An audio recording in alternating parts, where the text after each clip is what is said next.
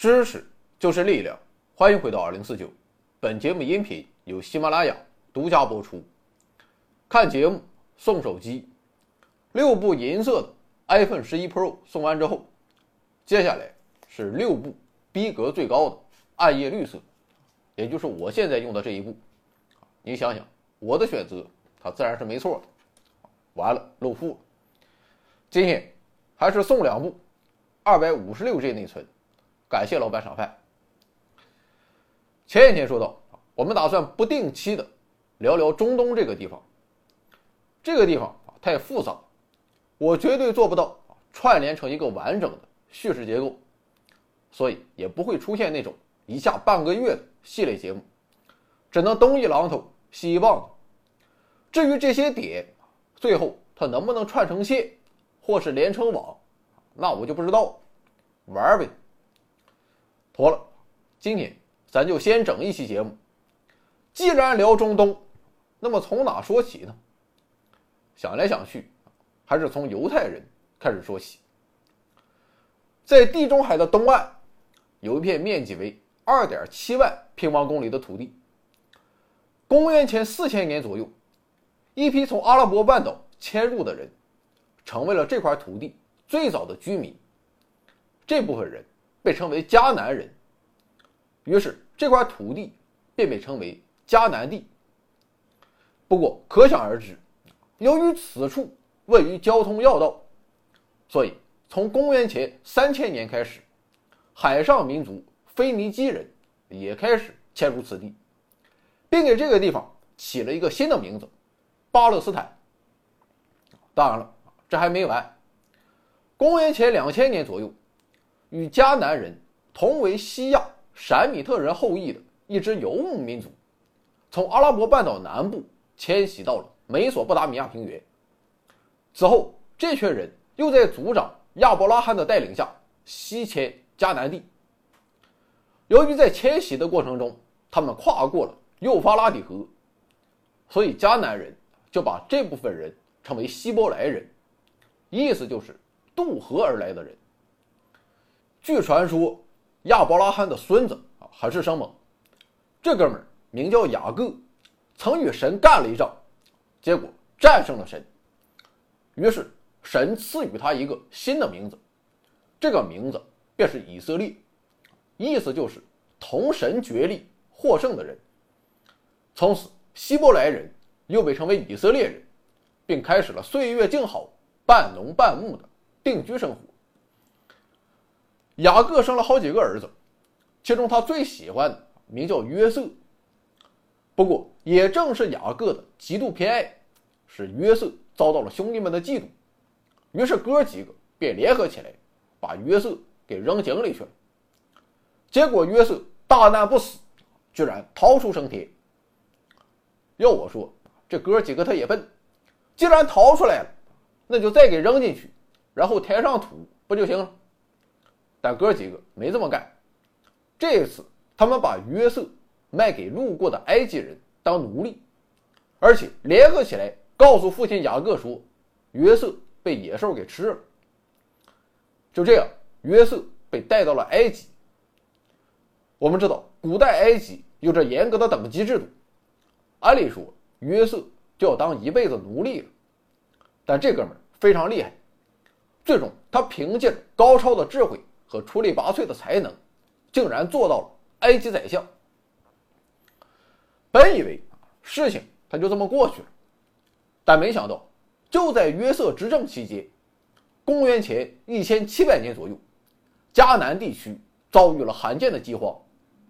迫于生存的压力，约瑟的那些兄弟们不得不跑到埃及请求援助。结果万万没想到，埃及的宰相居然就是当年的约瑟。可想而知，当时场面肯定十分尴尬。这哥几个本以为这下算是倒霉了，结果约瑟却盛情款待了他们，并把一处名叫歌山的非常富饶的土地分给了自己的兄弟们。就这样，以色列人在雅各的带领下再次踏上征途。刚来到埃及之时，在约瑟的保护下，以色列人过得十分不错。但是在约瑟死后，以色列人就开始遭到埃及人的歧视。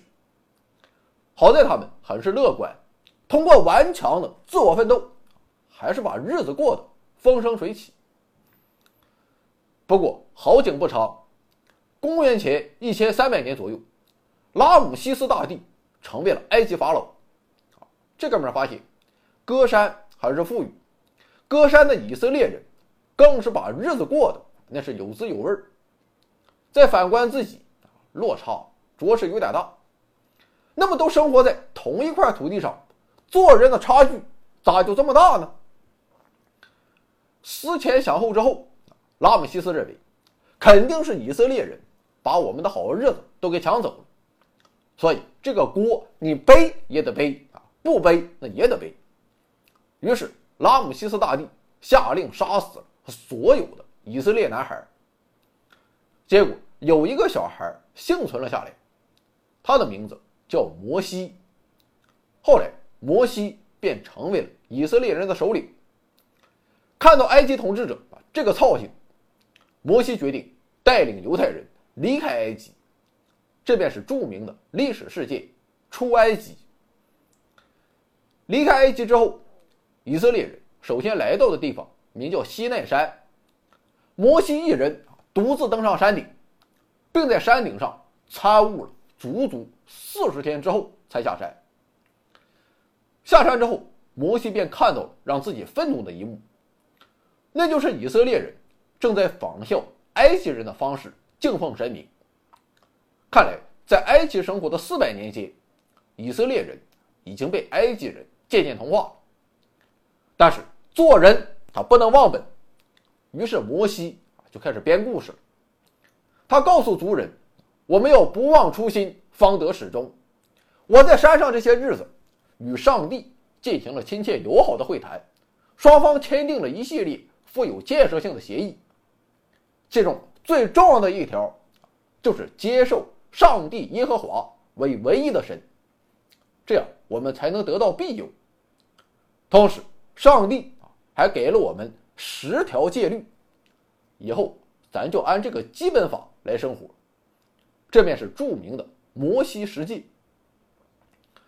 传达完了上帝的文件精神之后，摩西继续带领族人四处漂泊，但总漂了他也不是个事儿。于是在摩西死后，新的首领约书亚便带领族人返回了迦南。此后以色列人又经历了艰苦卓绝的斗争，重新征服了迦南，完成了从游牧民族向农耕民族的过渡。不过当时以色列人他还没有建国，他们分裂为大大小小几十个部落，而部落的首领则被称为土师。公元前11世纪，一位名叫萨穆尔的部落土师以其人格力量赢得了以色列各部落的拥戴。于是萨穆尔建议，要不咱联合起来选一个国王得了。就这样，以色列历史上的第一位国王诞生了，这哥们便是扫罗。在扫罗的带领下，以色列人成为了一个统一民族，并战胜了腓尼基人。而在扫罗死后，著名的大卫成为了新的国王，这哥们就比较狠了，直接赶走了腓尼基人，并定都耶路撒冷。大卫死后，其子所罗门设立了常卫军，进一步巩固了君主专制统治，同时还修建了著名的第一圣殿。但是在所罗门死后，国家便分裂为2个王国，一个是位于北方定都撒玛利亚的以色列，另一个便是位于南方定都耶路撒冷的犹大。至于这个犹大与犹太它有什么区别？其实也没有什么区别，这2个词本就是同源，在此我们也不做更深的考据，主要是我也不会。总之接下来我们就用犹太人来取代以色列人与希伯来人，反正都是一个意思。当然了，需要注意的是，这个犹大与出卖耶稣的犹大完全不是一回事。就这样，南北两大王国分而治之，分庭抗礼。相安无事的又过了几百年后，公元前722年，强大的亚述帝国消灭了以色列，并把以色列国王及其臣民迁移到了两河流域，而犹大王国则因为缴纳赎金得以幸免。但是亚述帝国不治你并不代表别人不治你。公元前597年，新崛起的新巴比伦王国的国王尼布甲尼撒二世攻占耶路撒冷，并将城内的所有居民掳往巴比伦，史称巴比伦之囚。由此犹大也宣告亡国，犹太人开始了自己的第一次大流散。也正是在巴比伦之囚期间，犹太人形成了救世主的思想，他们希望救世主的到来指引民族的复兴。等没等到神我们不知道，但最终他们还算是等来了一个比较 nice 的人。